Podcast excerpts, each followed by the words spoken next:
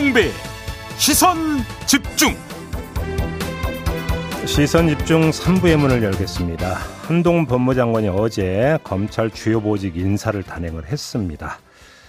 자, 이 인사 어떻게 분석을 해야 될지 이분 연결해서 자세히 이야기 나눠보겠습니다. 참여연대 사법감시센터 소장을 맡고 있는 분인데요.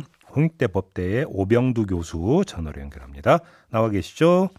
예, 안녕하세요. 네, 예, 안녕하세요. 오병두입니다. 교수님. 예, 일단 총평부터 좀 부탁드릴게요. 예, 뭐 여러 가지 평가가 있는데요. 네. 어, 일단은 뭐그그 뭐, 뭐 임- 임명권자의 의중에 따른 인사 뭐 이렇게 봐야겠죠. 음, 어, 임명권자라면 대통령을 그러니까 말씀하시는 예, 거죠? 예, 그렇습니다. 예. 예, 그런 인사라고 봐야겠고요. 예. 어, 이게 이제 비교를 한번 해볼 만한 인사가 있었습니다. 이와 비슷한. 예, 예. 언제냐면 2007년, 2021년 7월에 윤석열 어, 대통령이 당시 이제 검찰총장 되고 나서 한 직후에 인사가 있었습니다. 네, 이른바 네. 그 특, 특수통의 약진이라고 불리는 2019년 인사였고. 2019년 말씀하시는 거죠? 7월. 그러니까 검찰총 예, 예, 되고 난 예, 직후. 맞아요. 2019년 제가 말씀드린 예, 예. 2019년 7월에 예. 아, 그 인사가 이제 검찰 내부에서도 뭐 인사 참사가 아니냐 뭐 음. 이런 이제 뭐 또는 어, 지나친 인사다 뭐 예. 이런 평가가 있었는데 그때하고 되게 비슷한 양상입니다. 그래서 어. 그때를 한번 비교 상기해 보면 예. 이번 인사 의미가 좀 잘 드러나지 않을까 아, 싶습니다. 쉽게 하면 이제 친윤 특수통 라인의 어떤 예. 뭐냐면 대거 어떤 약진 이런 식으로 정리를 하면 된다라는 말씀이신가요? 예, 그렇습니다. 예. 음. 근데 아무튼 뭐 이게 지금 뭐 한 명 한 명을 전부 다 지금 뭐 짚을 수는 좀 없는 것 같고요. 예. 교수님께서 봤을 때 어떤 인사를 좀 주목을 하세요, 교수님께서는?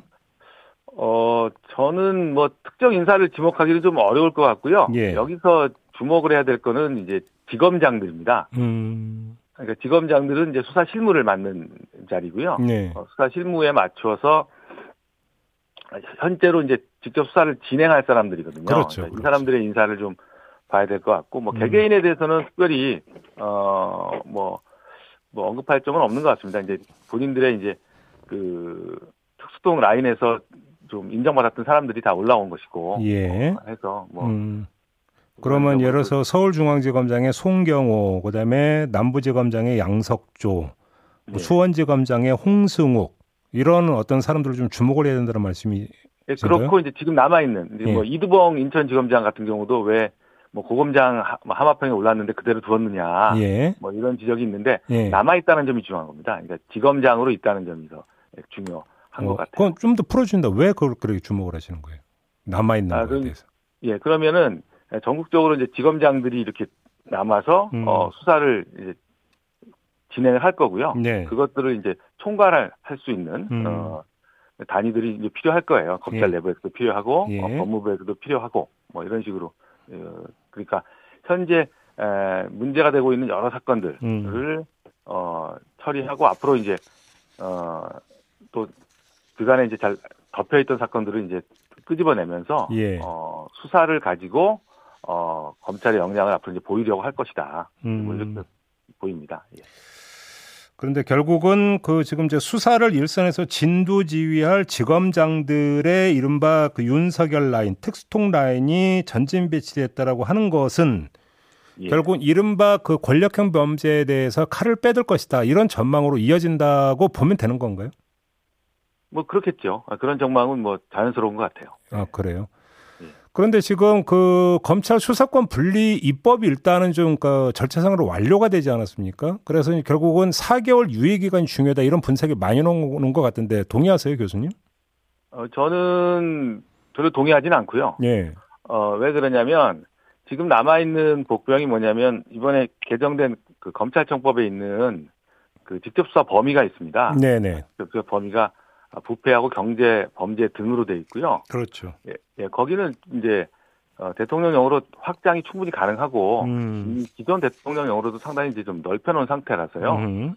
그거는 입법과 상관없이 이제 직접 수사 범위는 상당히 유지될 것으로 보입니다. 아, 음. 될 것으로 보이고 잠깐만 그 말씀은 그 등이라는 한 글자에 의지해서 시행령을 통해서 검찰의 직접 수사권을 계속 유지 내지 그러니까 지금 입법보다는 더 넓힐 거다 이렇게 지금 전망을 하시는 거죠 그러면. 그렇죠. 예. 음. 그래서 많이 축소가 되지는 않을 것이고 예. 그 두 번째로는 직접 수사 인력이 여전히 남아 있기 때문에 예. 사건이 이첩된 사건들에 대한 이제 전면적인 수사가 가능하거든요. 음흠. 여기서 말하는 건 수사 개시를 못 한다는 거지 예. 수사를 못 한다는 건 아니거든요. 어허.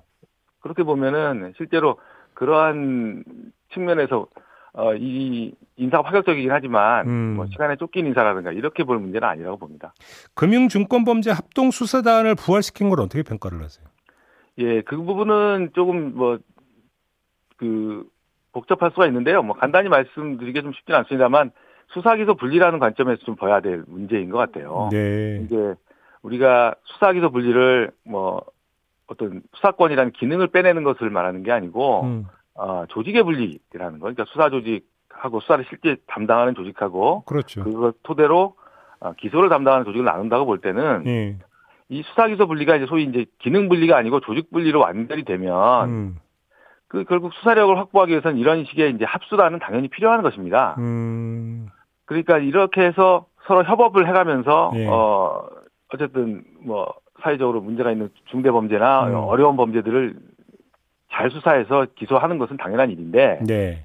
지금 수사 기소가 조직 분리 형태로 이루어지지 않고 음. 어설픈 형태로 이제 돼 있는 상태에서 예. 지금 자체 수사 인력을 확보하고 있는 상태에서 외부의 뭐 금감원이나 이런 데서 파견 받아서 이제 조직을 꾸리게 돼요. 음, 그렇죠. 그- 그렇게 되는 것은 어 그 수사 기- 기소 분리가 안 된 상태에서 이걸 하는 것은 검찰의 권한 강화의 측면에서 주로 이제 파악을 해야 되는 것이고 아, 그렇게 되면 이제 사실은 어 뭐 굉장히 이제 좀 힘이 커지는 거죠. 그리고 음. 어, 초기에 뭐 당연히 성과를 내려고 할 것이고요. 음. 뭐 이런 성과들을 가지고 이제 수사기소 분리가 뭐 근본적으로 문제가 있다는 문제 제기를 하, 해- 하려고 할 것 같아요. 알겠습니다. 그런데 그런데 이제 전제는 그것은 이제 기능 분리가 아니라 조직 분리로 봤을 때는 이건 좀 한계가 있고 어, 좀 위험하기도 하다 이렇게 말씀드릴 수 있겠습니다. 자, 인사로 좀 다시 돌아가서 예, 그 윤석열 대통령은 민정수석실 폐지를 했고요. 예, 그다음에 그 법무부 장관의 수사지휘권도 폐지한다고 이야기를 하지 않았습니까? 근데 예. 지금 이 윤석열 라인, 텍스통 라인이 이렇게 전진 배치된 상태에서 이것이 뭐 그 큰 의미를 가질까요? 어, 예, 뭐, 그, 맞습니다. 이제 그, 사실은 이번 인사의 근본은 뭐, 보는 입장에 따라 다를 수 있겠지만 적어도 아, 윤석열 대통령과 아, 한동훈 법무부 장관이 스스로 천명했던 입장에서 자기들이 천명했던 입장과 원칙에서 이게 맞는 인사인가 음, 스스로 자기 모순이 아닌가라는 네. 점을 먼저 봐야 될 것 같아요. 예. 이분들은 이제 검찰 개혁을 검찰 중립화론의 입장에서 얘기를 합니다. 음. 그래서 무엇이냐면 검찰이 정치적 중립성을 잃은 것은 음. 인사와 예산의 독립이 안 됐기 때문이다. 네. 이번에 그뭐 대선 공약도 있습니다만 인사와 예산을 독립시켜 준다면 음. 검찰은 알아서 잘할 것이다. 음. 라고 계속 이야기해 왔고요. 네. 어, 그런 그런 입장에서 볼 때 지금 이게 법무부 장 검찰총장이 없는 상태에서 음. 법무부 장관이 또는 대통령의 의중을 받아서 이런 인사들을 했다는 점. 음. 그리고 어 그 내용이 직접 수사 강화 쪽으로 간다는 점을 볼 때는 음. 이것이 그 법무부를 통한 아 검찰의 직할이라는 점에서 네. 어 기존의 본인들의 입장에서 자기 모순이 있다. 음. 아, 그리고 그 점이 결국은 어 그간의 천명한 원칙에도 불구하고 어, 검찰을 직할하는 방식으로 수사를 직접 지휘하는. 그러니까 뭐 간접적으로 해서 뭐 수사지휘권을 발동하고 이럴 필요는 없는 거죠. 예, 직할이 되는데 굳이 그런 쉽게 얘기하면 이제 간섭 체제에서 직할 체제가 돼버렸다 이런 말씀이시네요. 그렇습니다. 예. 음. 근데 좀 궁금한 게 검찰총장이 지금 빠졌잖아요. 이건 지금 검찰총장 후보 추천위원회를 거쳐야 되는 절차 때문에 빠진 거라고 봐야 되는 겁니까? 그렇죠. 사실은 그걸 먼저 하는 것이 맞죠. 그걸 그러니까요. 먼저 시작하고 예. 검찰총장에게 만일에 인사예산 독립을 주고 싶다면 음. 그 사람에게 맡겨서 이, 이 인사들을 진행해야 하는 거죠. 그러니까 왜냐하면 윤석열 검찰총장 때 이제 기억이 나는 게 이제 검찰 인사에 대해서 그때 이제 검찰 쪽에서는 검찰총장의 의견을 듣기로 돼 있는데 일방적으로 법무부에 사고 있는 거 아니냐 이런 그 주장이 나왔었잖아요. 그렇습니다. 예. 예, 근데 지금 그것도 검찰총장이 없는 상태에서 근데 주요 보직을 인사를 하는 게 그때의 주장과 이게 맥이 같는 같은 건가요? 그 거기서 모순이 되는 거죠. 그러니까 이제 뭐 그것은 사실은 그 원칙이라는 것이 예. 어 그렇게 강한 원칙은 아니었고 상황에 따른 원칙이 아니었냐 음. 이렇게 파악이 되는 거죠. 그래서 그 원칙에 따, 그 원칙 자체는 굉장히 중요한 의미가 있습니다. 그래요. 아, 예, 근데 교수님이 보시기에는 검찰총장도 윤석열 라인, 특수통 라인, 이, 그러니까 이런 사람이 채울 거라고 보세요? 예 그렇습니다. 아. 그러니까 요 이제 검찰총장이 오면 이제 사실은 이 직할 체제가 완결이 되는 거죠. 그래요. 그러니까 아까 개개 인사에 대해서 뭐 여러 항업평이 있었는데 여러 네. 이제 얘기들이 얘기들이 생략했는데요. 예. 다 보시면 이, 이례적인 인사라고 그러니까 음. 예상하지 않는 인사라고 하는 것도 자세히 보시면 특수통 검사들입니다. 그러니까 그거는 이제 특수통의 전면 약진이고 그러니까 이런 것은 사실은 검찰 조직을 어, 일반 형사부나 음. 우리가 원래 알고 있는 검사들의 본래 기능보다는 어, 기획 수사나 아, 또는 인지수사를 중심으로 하는 이제 특수통 중심으로 음. 어, 개편하게 되는 효과를 가져올 것 같아요. 마지막으로 이 질문 아까 이제 인사권자의 의중이 반영된 인사라고 평을 하셨으니까 그럼 인사권자인 윤석열 대통령 더 나아가서 한동훈 법무장관 같이 포함을 시켜서 이런 어떤 비판이 나올 걸 충분히 예상을 했는데 이런 인사를 강행한 이유를 뭐라고 봐야 될까요? 어, 그거는 뭐 약간 뭐 여러 가지 해석이 있을 수 있을 것 같은데요. 네. 어, 일단은 뭐 정치적 해석도 있을 수 있- 있습니다만 이제 이분들이 가지는 검찰의 기능에 대한 인식 음. 때문이라고 봐, 야 될 것 같아요. 어, 그래요. 어, 예, 검찰은 이제 수사를 중심으로 여기서 음. 말하는 수사라는 것- 것은 뭐 어, 경찰이라는 그런 수사가 아니고 음. 자기들이 어, 특정 사안을 이제, 음. 이제 특수통 검사들의 특징은 기획 수사거든요. 그렇죠. 사건을 하나 잡고 음, 음. 어, 거기에 이제 결론을 어느 정도 잡아놓고 거기에 맞춰가면서 찾아가는 한 수사 알겠습니다. 방식을 취하는데 음. 그런 수사 방식 을 이제 본래적인 수사라고 인식하고 있기 때문에 음. 네, 그런 것이 아닌가 그리고 이제 그 국회에서의 검찰 수사권 분리 입법에 대해서 크게 신경을 안 쓴다라는 얘기도 연결이 될 수가 있겠네요. 네, 저는 보자면. 뭐 그렇게 봅니다. 알겠습니다. 자, 말씀 여기까지 드릴게요. 고맙습니다. 예, 감사합니다. 네, 참여연대 사법감시센터 소장을 맡고 있는 오병도 홍익대 교수와 함께했습니다. 세상을 바로 보는 또렷하고 날카로운 시선 믿고 듣는 진품 시사 김종배의 시선 집중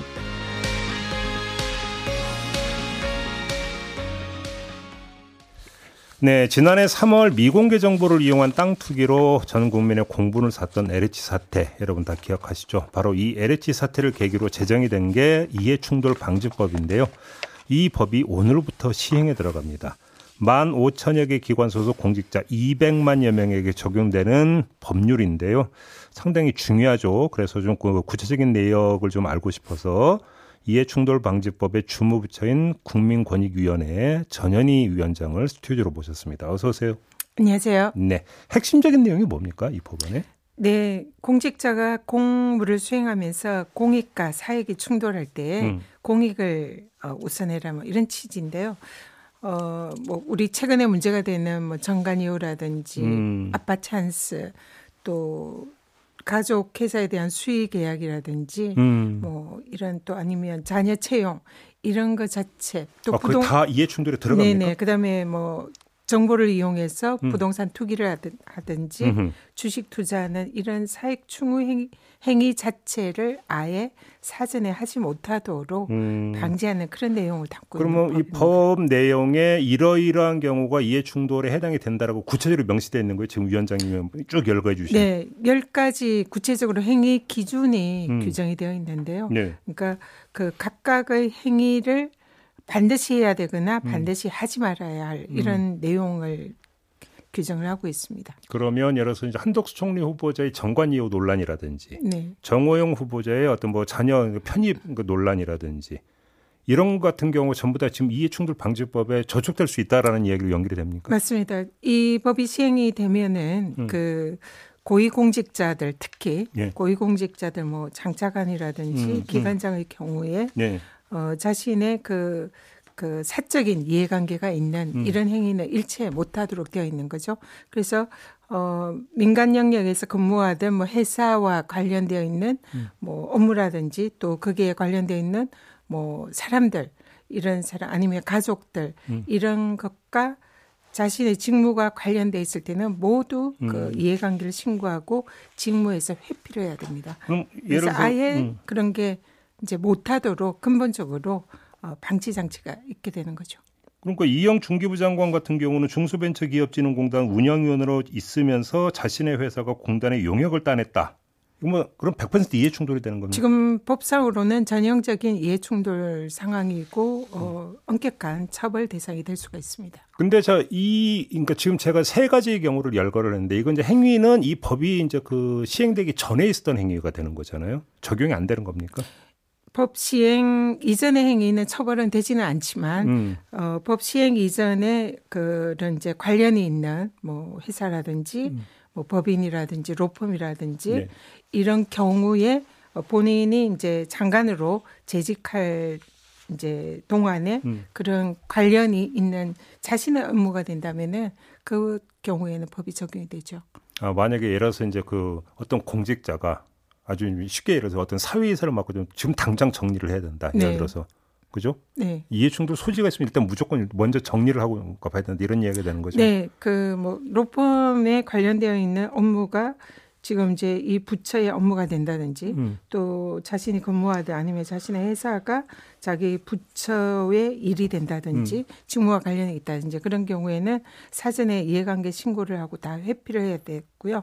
그렇지 않을 경우에는 엄격한 처벌이 가능한 법이 이충. 그러면 예를 들어서 제가 한번 그러니까 질문을 드려볼게요. 이제 고위 공직에 있다가 퇴직을 해서 먼저 대형 로펌에 들어가잖아요. 네. 뭐 고문이나 이런 식으로. 그랬다 가 다시 공직에 만약에 이 이해충돌방 이제 시행에 들어가니까 앞으로는 다시 공직에 턴하는 경우는 거의 불가능하다 이렇게 봐도 됩니까? 턴하는 게 불가능하지는 않은데 네. 공직에 오더라도 자신의 사적인 이해관계가 어, 추구할 수 있는 이런 모든 행위는 음. 일체 금지된다 이렇게 보시면 될 것 같습니다. 그리고 퇴직 해서 이제 다시 민간 영역으로 가서 음. 로펌이나 또 사회이사 이런데 갈 수도 있잖아요. 음. 그런 경우에는 어, 그런 퇴직자와 또 현재 근무하는 공직자가 음, 음. 접촉하거나 그 관련되어 있는 업무를 처리하는 이런 것도 어, 이 법에 의하면 사실상 불가능해집니다. 그러면 공직자가 보유할 수 있는 주식은 어떻게 됩니까? 주식의 경우에는 주식을 보유하지 말라는 것은 이 법의 규정 사항은 아니고요. 그는 공직자 윤리법에 의해서 아, 뭐 신탁이라든지 이런 다른 걸 법에. 예, 할 수가 있고 음. 다만 어 공직자가 업무를 하면서 어떤 이제 정보라든지 기밀을 이제 획득을 그렇죠, 해서 그렇죠. 그걸 주식 투자에 활용을 하는 것은 음. 일체 금지가 됩니다. 그래요.